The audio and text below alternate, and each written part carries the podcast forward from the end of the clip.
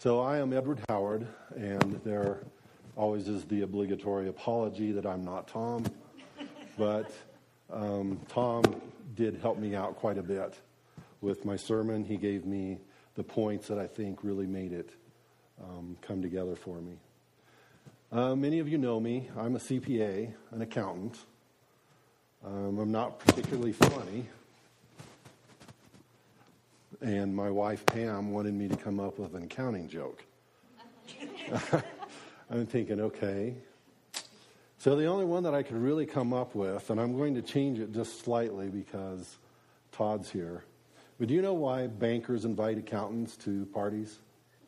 To liven them up. so, that's really supposed to be actuaries, but anyway, no. Uh, most people think we accountants are pretty smart people. In fact, we're pretty bright. you know where I'm going, don't you, Andy? In fact, I was so bright when I was a boy that my parents called me son. the, only, the only people that laugh are Andy all the time because he can't help himself, and Pam, for some reason, thinks I'm funny too. so, I'm going to go into an area now that isn't very funny, and it's about failure. And failure touches all of our lives. Failure to live up to expectations. Failing your family, your friends, or your clients,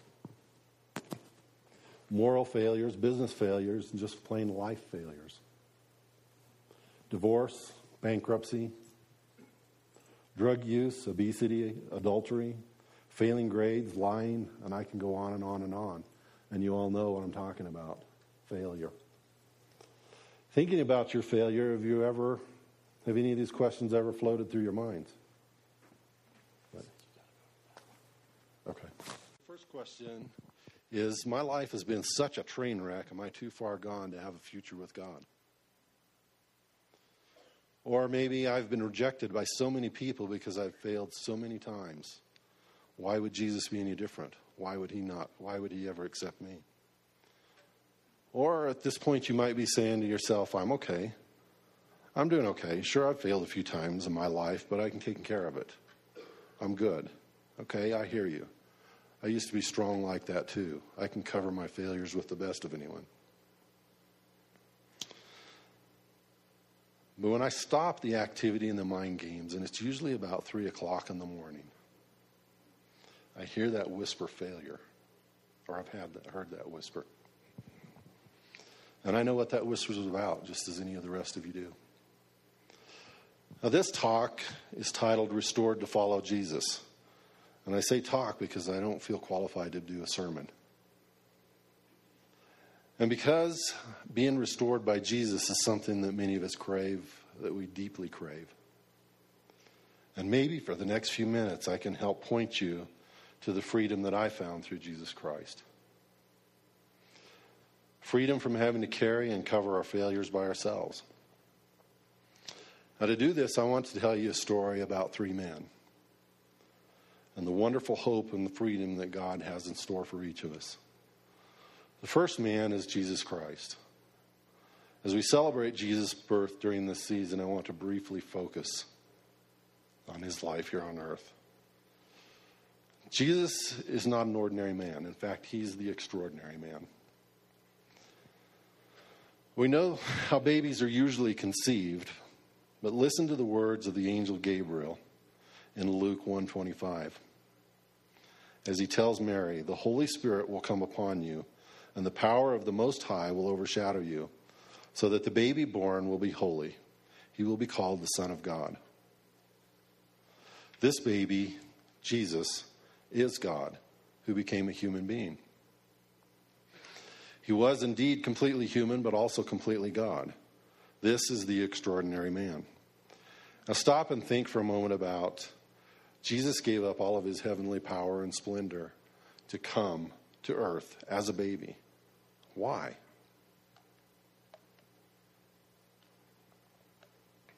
Because he is our promised salvation and reconciliation to God. He is our restoration.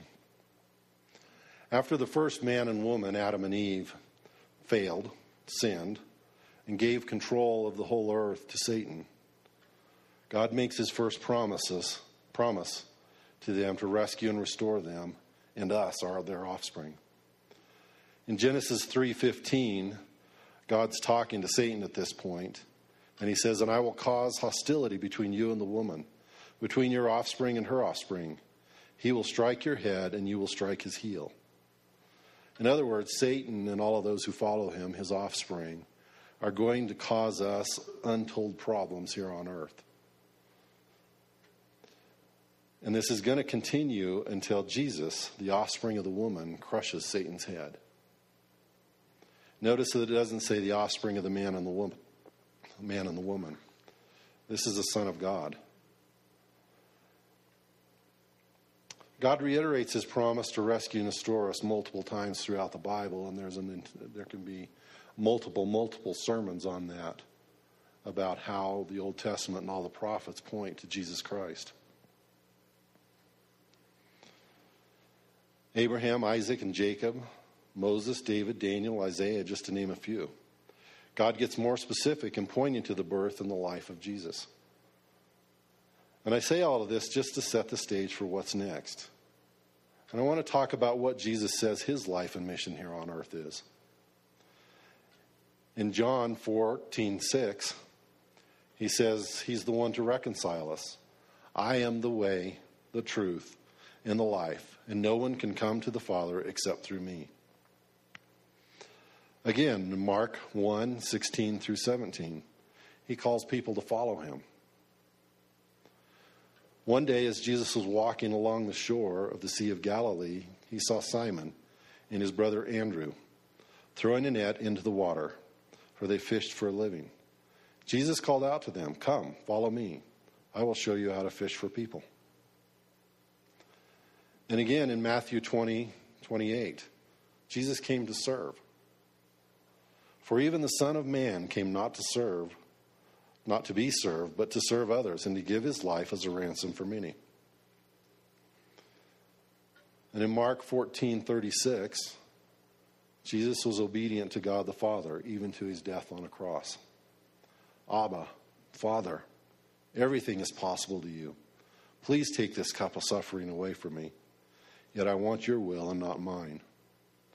This was Jesus' life and mission to come and serve us, to restore us back to God. His death on the cross was the ultimate event that finalized our restoration to God the Father. As Jesus died on the cross, he actually took upon himself all of our failures our shortcomings, selfishness, imperfections, in other words, all of our sins. He took them on the cross and put them to death there. By accepting this truth, we are signing a new contract with God. We're trading our failures, our sinful life, for God's righteousness, Jesus' righteousness, allowing us to be reconciled to God.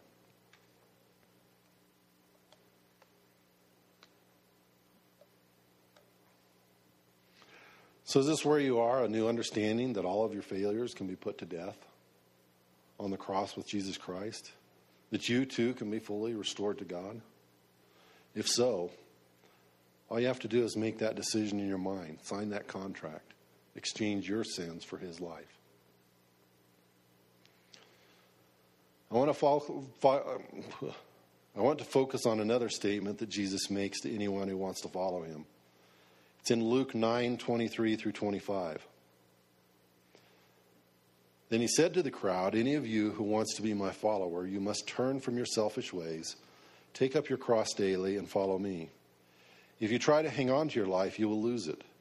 But if you give up your life for my sake, you will save it.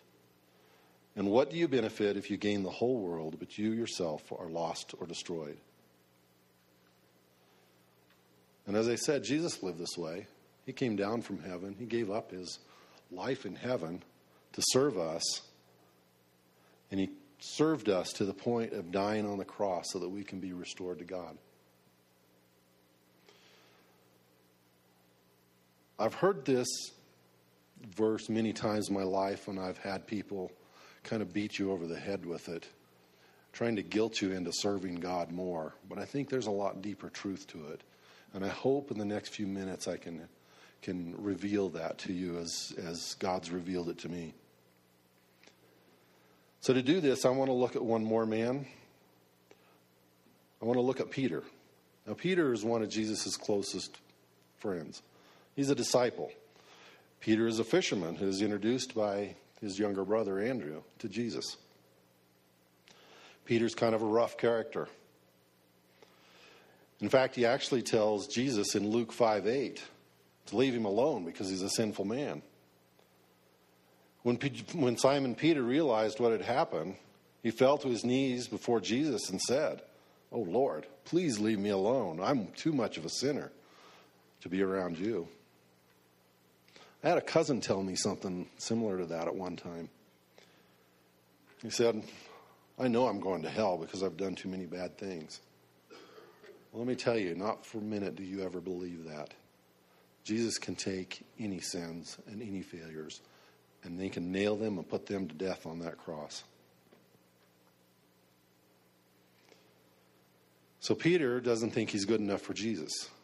But Jesus still calls Peter to follow him. And Peter does. Maybe it's the companionship of a fellow blue collar worker. Jesus is a carpenter, Peter's a fisherman. Or maybe it's the first time anyone really thought Peter had something to offer to this world. When Jesus says, I will show you how to fish for people. And I can imagine Peter beginning to think that he actually may have a higher calling in life, even though he is just an uneducated fisherman. But for whatever reason, Peter does follow Jesus. In fact, he's one of the three favorites of Jesus. Peter, James, and John are the inside guys. In fact, I would bet you Peter would probably say that he was Jesus' BFF.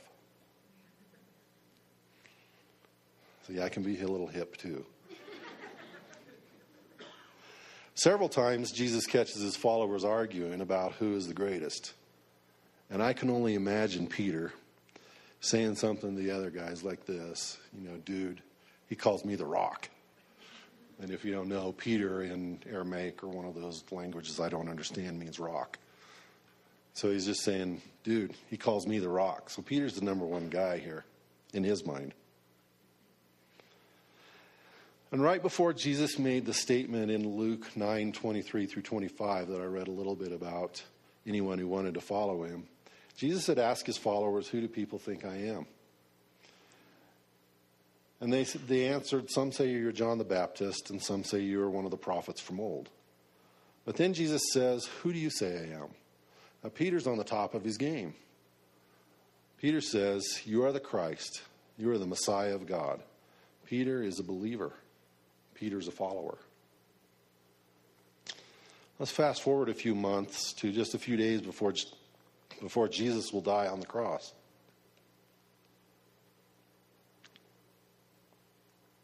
In Mark 14 27, he tells his followers, All of you will desert me. For the scriptures say, God will strike the shepherd and the sheep will be scattered. Good old Peter says, Even if everyone else deserts you, I never will. Peter's committed, he's a follower. He's the rock. Now, however, just a few hours later, Jesus has been arrested in a standing trial. Peter the rock, Jesus' BFF, denies him. Denies that he ever knew Jesus. Not just once, but three times. Peter denies that he ever knew Jesus. And the last time, Peter swears, A curse on me if I'm lying. I don't know the man you're talking about. Really, Peter? Wow. You've gone from being the rock to denying your best friend. Straight from the top in just a few hours, right to the bottom. Peter fails. Peter fails Jesus. Peter fails himself. Peter fails. At a critical time, Peter forgets what Jesus had said just a few months earlier about giving up your selfish ways and follows him, following him. Peter opts for self he does what he thinks is best for himself. Now, as soon as the rooster crows three times, Peter's reminded that Jesus had told him earlier that he would deny him three times. And he leaves weeping bitterly. Peter is the man who knows the bitter taste of complete failure. Trying to save his life, Peter loses it. And as my good friend Phil would say now, so Peter, how's that working out for you, bud? What a tragedy if this is the end of the story. What a tragedy. But this is not the end for Peter. After Jesus has risen up from the grave, he appears to Peter and six other followers on the shores of Galilee. Now, I am imagining Peter, and I'm sure he's like this head down, can't even look Jesus in the eye anymore. He knows he's a failure, he knows he failed. But what plays out here, in my opinion, is one of the most beautiful events ever to occur. In John 21 15 through 17. After breakfast, Jesus asked Simon Peter, Simon, son of John, do you love me more than these? Yes, Lord, Peter replied. You know I love you. Then feed my lambs, Jesus told him. Jesus repeated the question Simon, son of John, do you love me? Yes, Lord, Peter said. You know I love you. Then take care of my sheep. A third time he asked him, Simon, son of John, do you love me? Now, Peter's hurt at this point that Jesus asked the question the third time. He said, Lord, you know everything. You know I love you. And Jesus said, Feed my sheep. So let's take a look at Jesus' words again in Luke 9 23 through 25. If any of you wants to be my follower, you must turn from your selfish ways. Take up your cross daily and follow me. If you try to hang on to your life, you will lose it. But if you give up your life for my sake, you will save it. And what do you benefit if you gain the whole world, but you yourself are lost or destroyed? Peter, a follower of Jesus, fails. Follow his own self interest. He actually tries to hang on to his life. And what does he find but the bitter, bitter taste of failure? Jesus loves Peter too much to allow him to stay in this state forever. His words lift Peter's face and restores him. Not once, but three times, Jesus lifts Peter's face.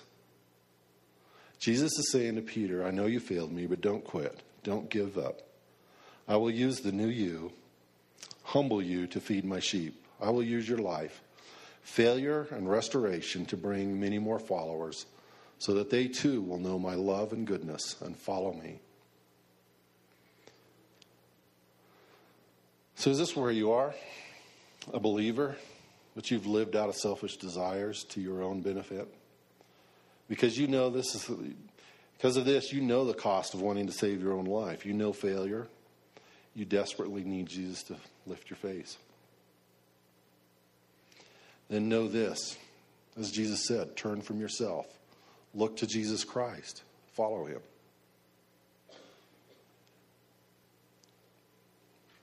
Let him take your failures to the cross. And that's what I think he means by pick up your cross. Put your failures on the cross. Let him take it there. Let him put it to death. And you know what? He's going to live, he's going to use your life to feed his sheep.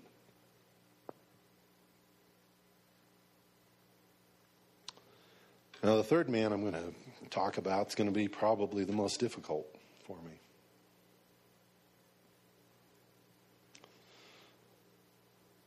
I began to follow Jesus when I was seven years old. And this is difficult because I'm going to drop a mask here for a little bit.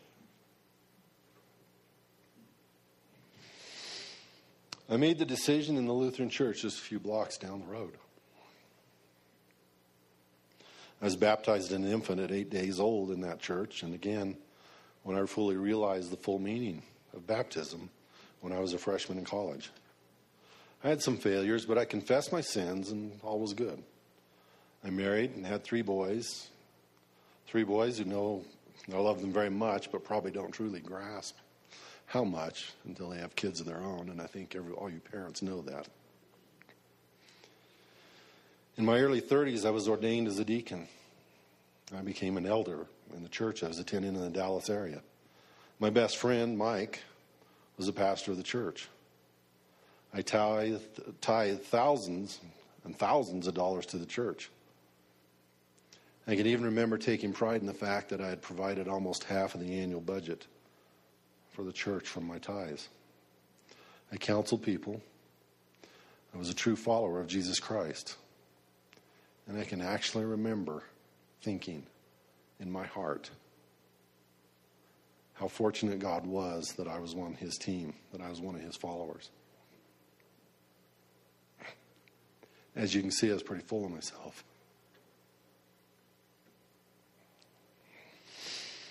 The self is not a solid foundation, and my foundation of self sufficiency and pride began to show cracks several years before moving back to Gunnison in 2008.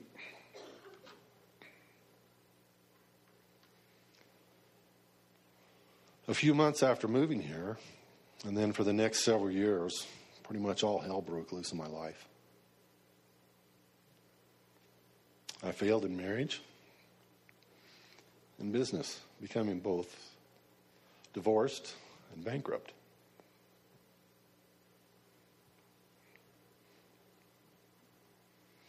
This is when that 3 a.m. whisper became a blaring siren, shouting at me all day long failure, failure, failure, all day long. It drove me to my knees.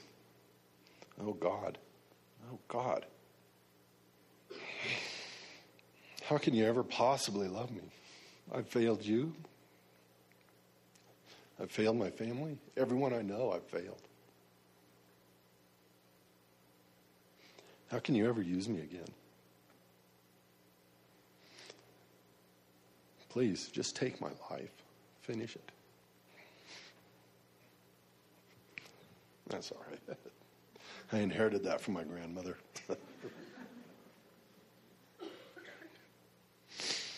That's not what God had in mind for me. Jesus Christ reached down through my failure and he lifted my face.